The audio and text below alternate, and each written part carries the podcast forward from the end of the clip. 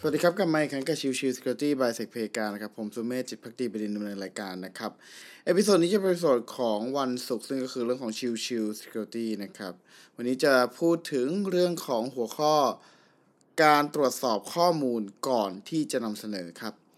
คือพอดีผมเห็นเพจบางเพจนะครับ ที่เอาตัวของเนื้อหาการถูกแฮ็กของโรงเรียนนะครับ ไปขึ้นเพจนะครับบอกว่าเป็นโรงเรียนชื่อดังโดนแฮ็กอะไรเงี้ยครับแล้วก็มีการระบุว่าเออตัวของออการโจมตีนั้นเกิดที่ตัวของเวอร์ชันเเกิดจากไอที่ตัวของเว็บไซต์ ไม่ได้มีการอัปเดตเป็นเวอร์ชันล่าสุดนะครับ แล้วก็พร้อมระบุเลยว่าเออตัวของเซิร์ฟเวอร์นั้นนะเป็น IIS 8.5 นะครับ เอาจริงๆแล้วเนี่ยในส่วนนี้ผม กังวลหลายส่วนนะครับ ว่าเอ๊ะจริง ๆ แล้วเนี่ยเขาตรวจสอบข้อมูลดีแล้วแค่ไหนกันแน่นะครับ ส่วนหนึ่งเลยที่สำคัญคือต้องตรวจสอบเลยคืออตัวของเซิร์ฟเวอร์นั้นน่ะเป็นตัวของ IIS 8.5 จริงหรือเปล่านะครับ อันนี้คือประเด็นแรก เพราะว่าในตัวของ Wappalyzer หรือก็คือปลั๊กอินที่ถูกใช้เพื่อใช้ในการตรวจสอบตัวของเว็บเซิร์ฟเวอร์นั้นน่ะ มันมี fault ค่อนข้างสูงนะครับอ่าดังนั้นเนี่ยไม่ได้หมายความว่าการที่เราใช้ตัว Wappalyzer เป็น add อ่าเป็นตัวของปลั๊กอินในตัวของ Chrome แล้วไปตรวจสอบ เราจะสามารถยืนยันได้เลยว่า เฮ้ยเนี่ยเอ่อเว็บไซต์เนี้ยเป็น IIS เวอร์ชัน8.5 จริง ๆ นะครับ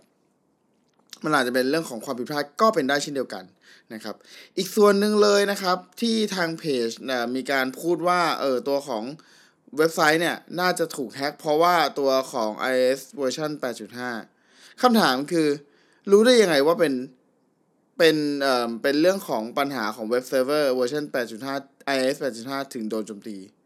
มันอาจจะเป็นเรื่องของตัวแอปพลิเคชันอื่น ๆ ก็ได้นะครับ หรืออาจจะเป็นช่องทางอื่นก็เป็นได้เช่นเดียวกัน ตัวของทางเพจเองไม่ได้มีส่วนร่วม ไม่ได้มีส่วนที่เกี่ยวข้องในการที่จะทำ investigation ในการสืบสวนสอบสวนการโจมตีนั้นๆนะครับ ดังนั้นแล้วตัวเพจจะรู้ได้ยังไง นั่นคือจุดที่สำคัญครับในเรื่องของการที่เราต้องเคารพนิดหนึ่งนะครับว่าเออตัวของตัวเราเองเนี่ย เราไม่ได้เป็นส่วนหนึ่งส่วนใดของการไปทำ investigation เราไม่ได้เป็นส่วนหนึ่งส่วนใดของทีมงานของเขา เราไม่ได้รู้ความจริงขนาดนั้น จากเพียงแค่ดูว่าโอเคมันถูก defacement แล้วก็ใช้ปลั๊กอิน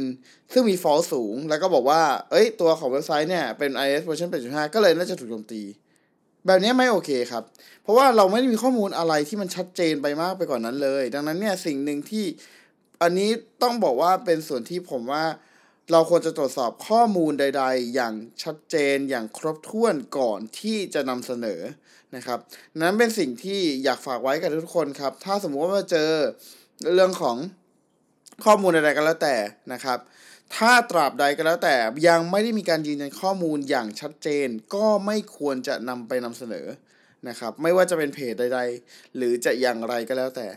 นะครับ โอเคพิสดนี้ก็ประมาณนี้นะครับ ขอบคุณทุกท่านที่เข้ามาติดตามแล้วพบกันใหม่สำหรับวันนี้ลากันไปก่อนสวัสดีครับ